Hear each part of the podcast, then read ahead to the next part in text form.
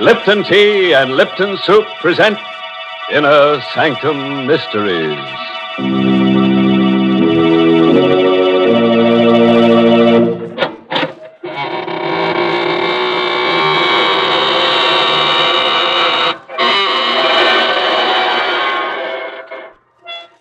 Good evening, friends of the Inner Sanctum. This is your host to welcome you through the creaking door. We're going to begin tonight's festivities on a scientific note with something that will save you a good deal of money. Mm-hmm. Yes, it seems that quite a few people have taken to turning off their refrigerators during this program.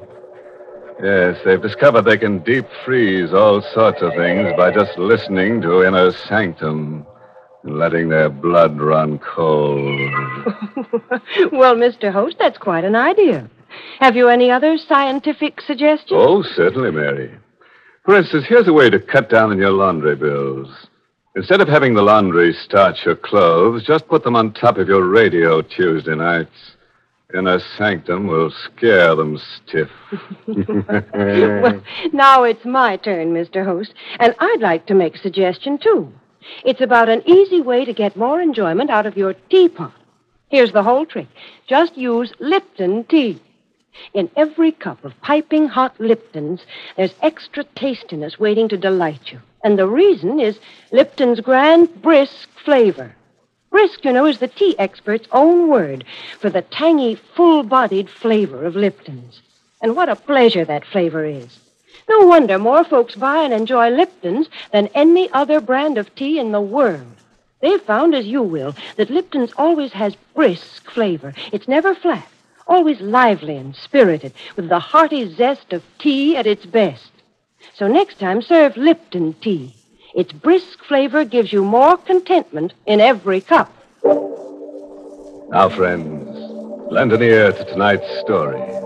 An original radio play by Robert Newman called Blood of Cain, starring two of your radio favorites, Mercedes McCambridge and Carl Swenson. A tale of blood spilled in hatred and vengeance. Of blood that carries a curse that is as old as man. Hmm? You don't believe that's possible, eh? And suppose you put out all the lights, pull your chair up close, and listen. Small square, once fashionable, on the outskirts of New Orleans. The iron balconies where elegant ladies once sat are now rusty and sagging. The paint on the rambling houses is cracked and peeling, and grass grows between the cobblestones. The bayous and the jungle have crept close to it. And at night, the cries of strange birds, the croaking of giant frogs can be heard. What was formerly a living portion of the old world has become a place of decay and death. More pigeons died this evening. I saw them towering up and up into the darkening sky as if to escape the pain gnawing at their vitals and then fall into the square and into the garden. I still didn't believe, couldn't let myself believe. And then I saw her standing in the shrubbery the bag from which she had been feeding them still in her hand. I knew then that I could wait no longer, that I had to find out. Louise. Eugene, the pigeons. There's something wrong with them. They're dying. Yes. But how? And why? I'm no chemist, but I'd I'd say it was poison. Poison? But who would do that? Louise. Now listen to me, dear. Please listen. I love you. I've loved you since I first came down here. First met you. You know that. And you know that I'll understand. Now tell me, why have you been doing it? I? You're the only one who feeds them. The only one who could do it. Oh, no, I didn't. Louise, where are you? Grandfather! Grandfather! Oh, oh, my dear child, what is it? The pigeons. They're dying. It's the second day now. And Eugene said. He said what? Have you looked at any of them, Dr. Philippe? Examined them? Will you go into the house, my dear? I, I'll be along in just a minute. But, Grandfather. Please, please, dear. Yes, Grandfather. Of course. I'm very sorry you did this, Owen. Mentioned it to her. Did you examine any of the pigeons? I did. Poison. Probably from my laboratory. But then. Then you know. I know a great deal, Mr. Owen. I'm her grandfather. And I think it would be very wise if you kept away from Louise. Did not see her again. What? Well, that's ridiculous. I, I love her. I'm and- sure you do. But perhaps I did not make myself clear. If you continue to see her, it might prove dangerous for you.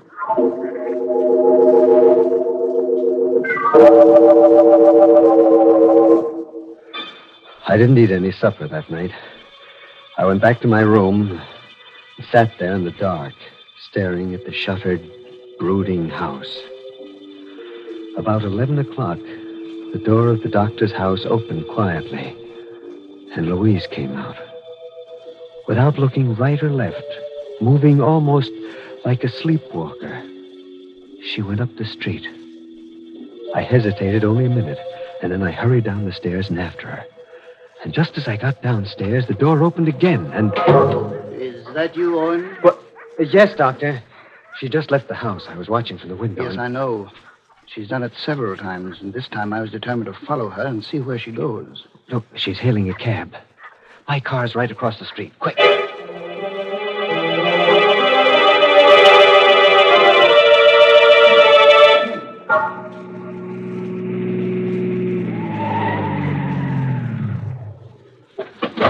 Louise went in there. What, what kind of a place is that? Yeah, that smell. There's the smell of death. From the noise, I would say it was an abattoir. A slaughterhouse. Good Lord. But, but, but why? Why would she come down here in the dead of night? I like you, Owen. I think you know that. And it was for your own sake that I warned you to keep away from her. There are things that you do not, well, that you cannot know about her. No? Well, we'll see. I'm going in and get her and find out from her. what- Just a moment. There she is, just inside the gate, talking to the watchman. No sense arguing about it, lady. I just can't let you in. But you must. You've got to. You always did before. That's just it. Now, once was all right, even twice. But, well, if you want to know the truth, the men have been complaining. Nobody exactly likes killing steers, but they say that the way you stand there watching them, well, well, it makes them nervous. You've got to let me in. I'll make it worth your while. Now, Watching the killing? off of me, I- I've just got orders from the Oh, that- superintendent. Oh, that- told me that the men don't That's awful. It's horrible. I'm, I'm, I'm, I'm going in again. No, no, no, no, Owen. In the state she's in, well, having you come on her suddenly would have a very bad effect. But, uh, You wait here. I'll No, no, go. no, no, no, don't, don't, don't hit me, no! Louise! What in? Here. What, what, what happened? The watchman. This stone here on the temple. Louise! Why did you do this? I. I don't know. I had to get in here. He wouldn't let me in. Take her out to the car, Owen. Come on, let's go. He can't go now. Leave him lying there like that. He's he's hurt. He may be dying. No, dying. no, it's not serious. He's just stunned. We can phone for an ambulance as soon as we get home. But we've got to get her away from here immediately.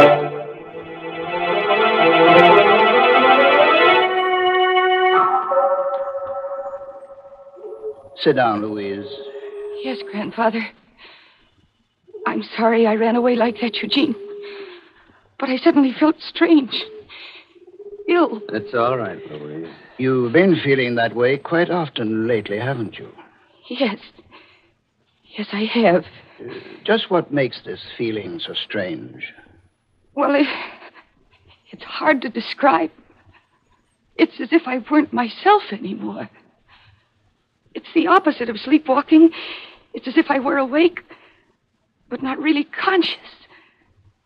And I hear voices, voices telling me to do things, and whispering a name. A name that sounds like Jonah. Like what? You've been in my study reading my books. No, but I haven't, Grandfather. You always forbade me to. And how did you know that name? Well, whose name is it? And, well, what does it have to do with Louise? It's the name of a family which is almost extinct, and it is a name which means death. Well, what do you mean?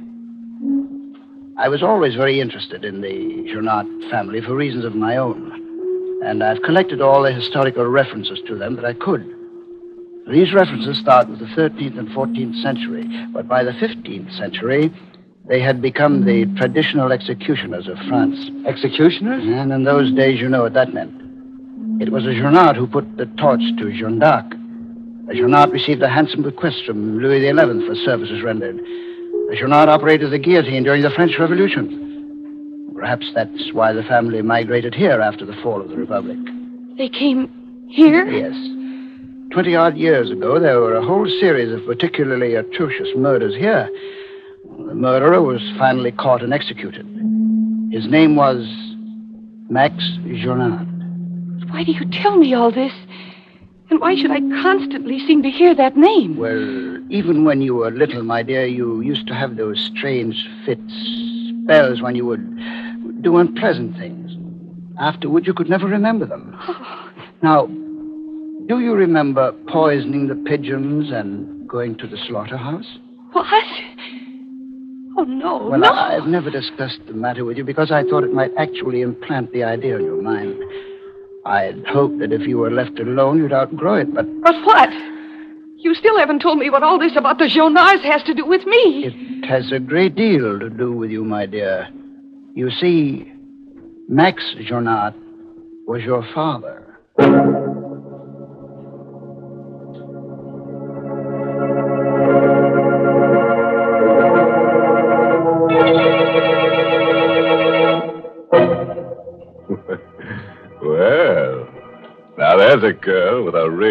Tradition in her family.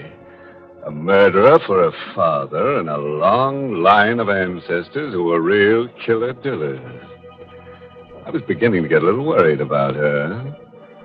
Fooling around, poisoning pigeons and things like that. But I could see now that there was method in her madness.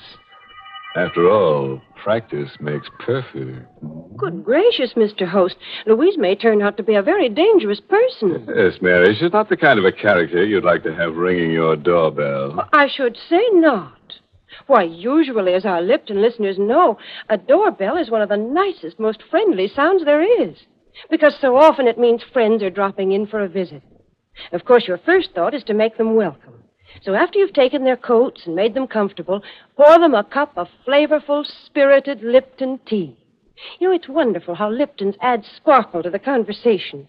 For there's extra enjoyment in its grand, brisk flavor. Mm, each sip is brimming with such lively, full bodied tanginess. Yes, serve your friends Liptons when they call, and when you say goodbye to them at the door, you can be sure they'll come back for another visit and another cup of Lipton tea. That's a friendly suggestion, all right, Mary. And now, are we ready to get down to business again? The kind of business that Louise's family has specialized in for a good many years murder. Oh, I know that what she's been interested in so far is small fry, but I think from now on she'll really be cooking with gas. Just a moment later now. Sitting in Dr. Philippe's study, Louise and Eugene Owen stare at the elderly gentleman with shock and horror in their eyes.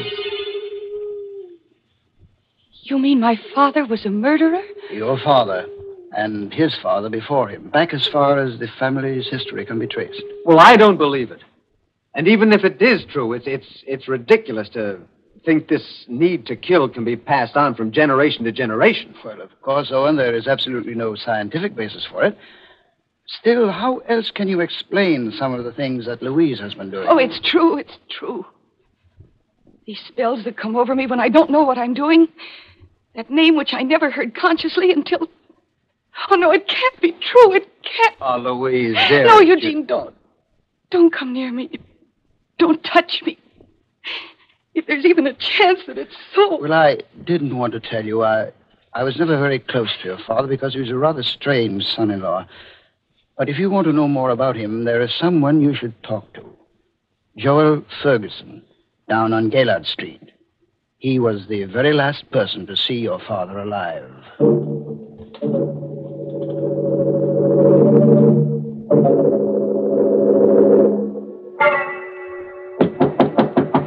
Yes, who is it?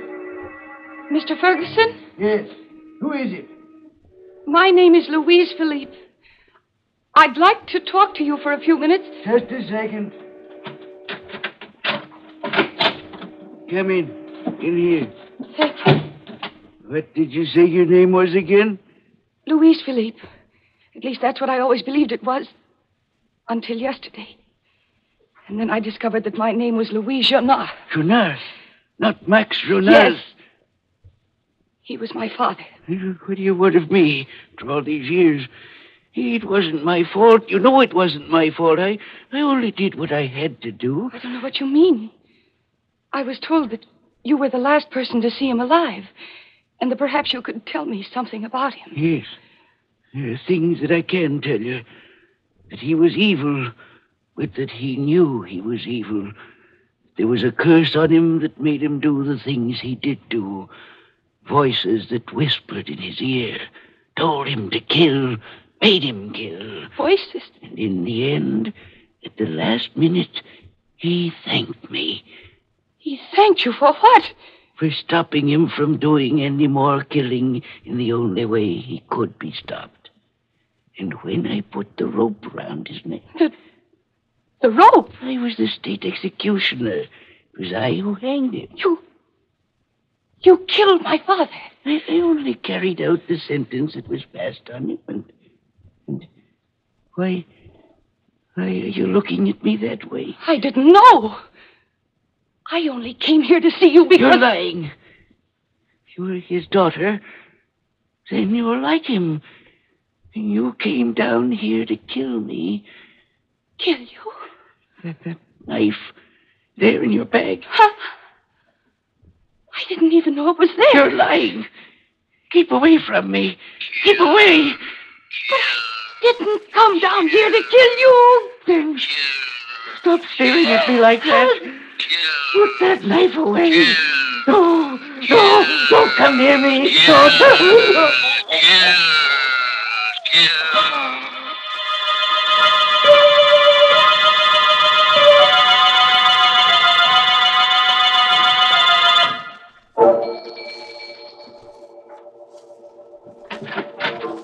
Oh, good evening, Mr. Owen. Uh, where's Miss Louise Benson? I must see her right away. I- I'm sorry, sir, but she's not in. She went out about a half hour ago. Oh. Uh, well, where did she go? I'm afraid I don't know, sir. She didn't say. Well, what about Dr. Philippe? He's not in either, sir. He left right after Miss Louise as soon as he heard that she'd gone out. Oh? It seemed to me, sir, he looked rather worried. He said something about uh, Mr. Ferguson. Ferguson? Great Scott! If she went down. Thank you.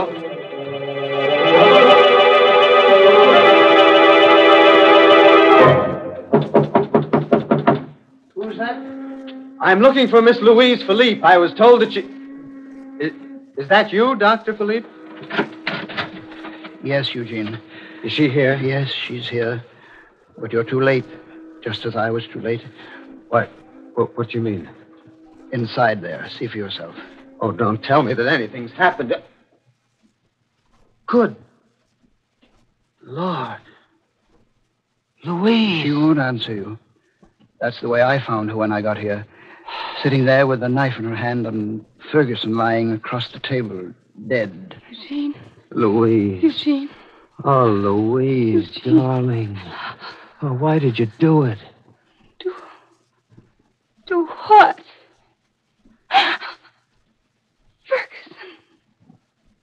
Dead? Yes, dear. Didn't you do it? I don't know. I didn't even know who he was when I came down here. And I found out that it was he who executed my father. Then I started to hear those voices. Voices telling me to kill, that I had to kill. Then there was a knife in my hand. Oh, I can't remember. Voices. That's what Max said at the trial.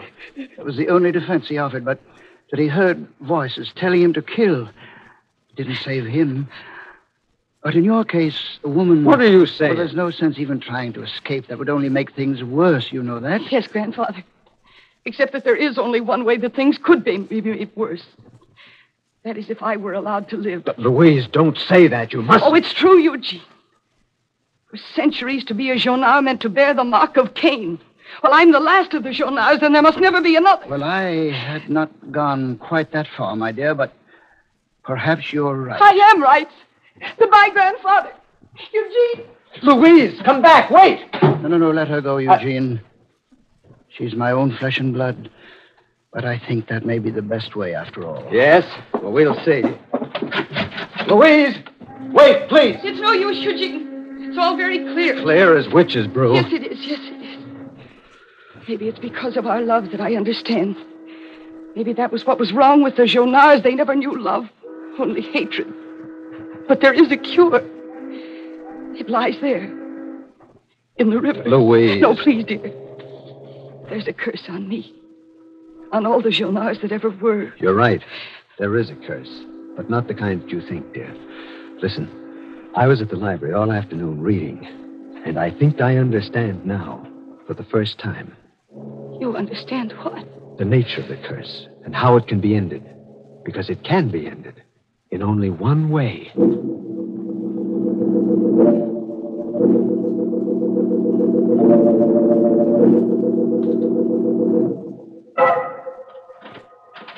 Oh, Eugene? Is that you? Eugene? No, grandfather. It's not Eugene. Louise? Why, I thought you. Why did you come back here to Ferguson's place? I don't know, grandfather. The voices, the call in my blood, it's too strong. I tried. I wanted to end it finally and completely, either in the river or with the police. But I couldn't. You mean you're not going to give yourself up? No, grandfather. I'm not going to give myself up. But that's not all I mean. Louise, you still got that knife. Yes, grandfather. Walking up the street, realizing that I was still holding it, that it was red with blood. I think it was then that I knew for the first time what it meant to be a Oh, look, Louise, you're completely distraught. That, that's only natural. But now, look, you put that knife down and let me take you home. I'll give you something that'll help you sleep, and then. No, tomorrow- grandfather, you won't give me anything. Ever again. Well, Louise, you're. You're not going to kill me. Yes, grandfather, that's just what I'm going to Oh, do. no, please don't. Oh. No, don't try to get away. I'm younger Louise, and quicker than you. sake, Just one quick No, no, no, Louise, no, no, no, listen to me. Listen carefully. You can't kill me. There's nothing driving you to do it. You see, you're not a Jonard.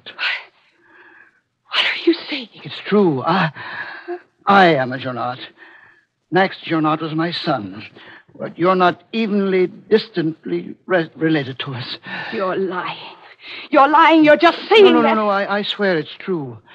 I changed my name when I studied medicine to avoid the stigma. But Max kept it.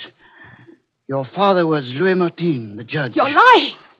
How is that possible? Well, because I adopted you after your father's death for a reason. It was your father who condemned Max to death. He didn't know Max was my son, and I didn't tell him until later. Your mother died when you were born, and I, I was your father's physician. And when he was desperately ill, I offered to adopt you and take care of you. Then, when the papers were signed, I told him who I was, what I was going to do, that I was going to destroy you to avenge my son. And that's what killed him. But all those horrible things I've been doing, poisoning the pigeons, killing birds. You haven't been doing them. It was I who did them, using drugs and suggestion to make you believe that it was you, so that you would either destroy yourself or. Oh, thank heaven, Eugene. Eugene, did you hear? Yes, dearest, I, I heard. And I told you, didn't I? Eugene! So it was a trick.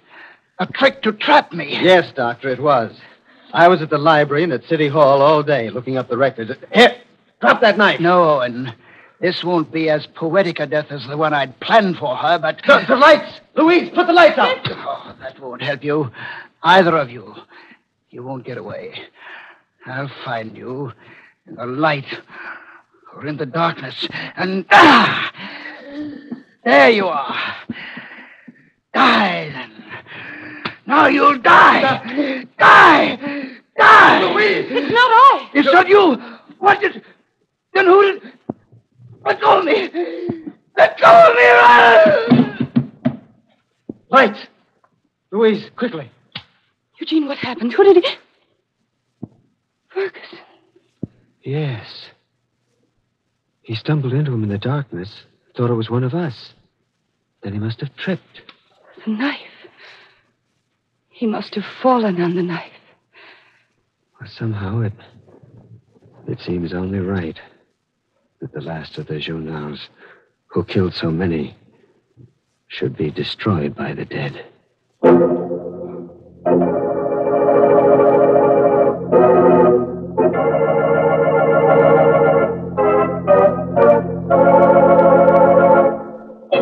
Oh.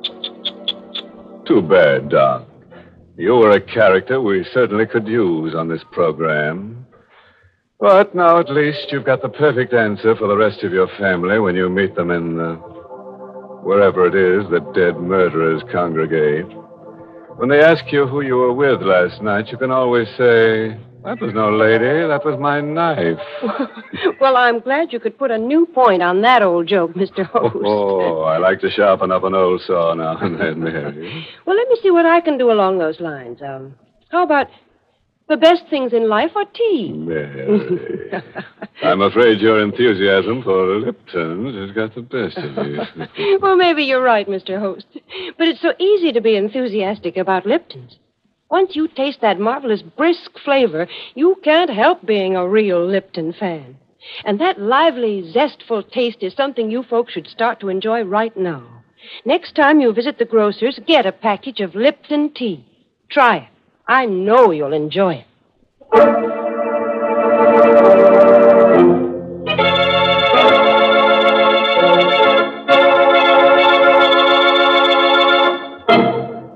May I add a word of advice, friends? If you should happen to bump into an elderly gentleman dressed all in black on a dark street some night, don't get into an argument with him. Especially if he happens to be carrying a blood-stained knife. After all, you can end up just as stiff if you're dead right as if you're dead wrong. oh, by the way, this month's Inner Sanctum Mystery novel is The Pavilion by Hilda Lawrence. And next week's Inner Sanctum story, brought to you by the makers of Lipton Tea and Lipton Soup, and directed by Himan Brown. Next week's story is called Skeleton Bay. It's about a lady novelist who writes murder mysteries until she decides she'd rather be a character instead of an author. She chooses Skeleton Bay as a vacation spot, but it turns out to be her last resort. now join us next Tuesday on Skeleton Bay. Until then, friends, good night. Pleasant dreams. Hmm?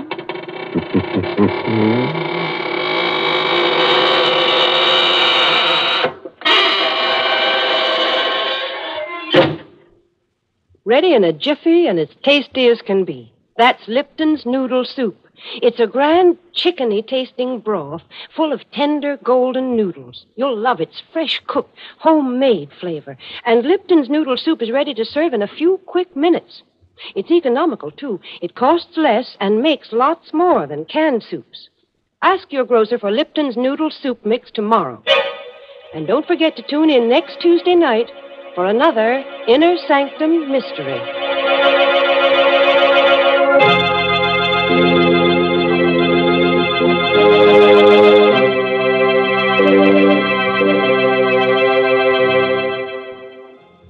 All names and characters used on Inner Sanctum are fictitious. Any similarity to persons living or dead is purely coincidental.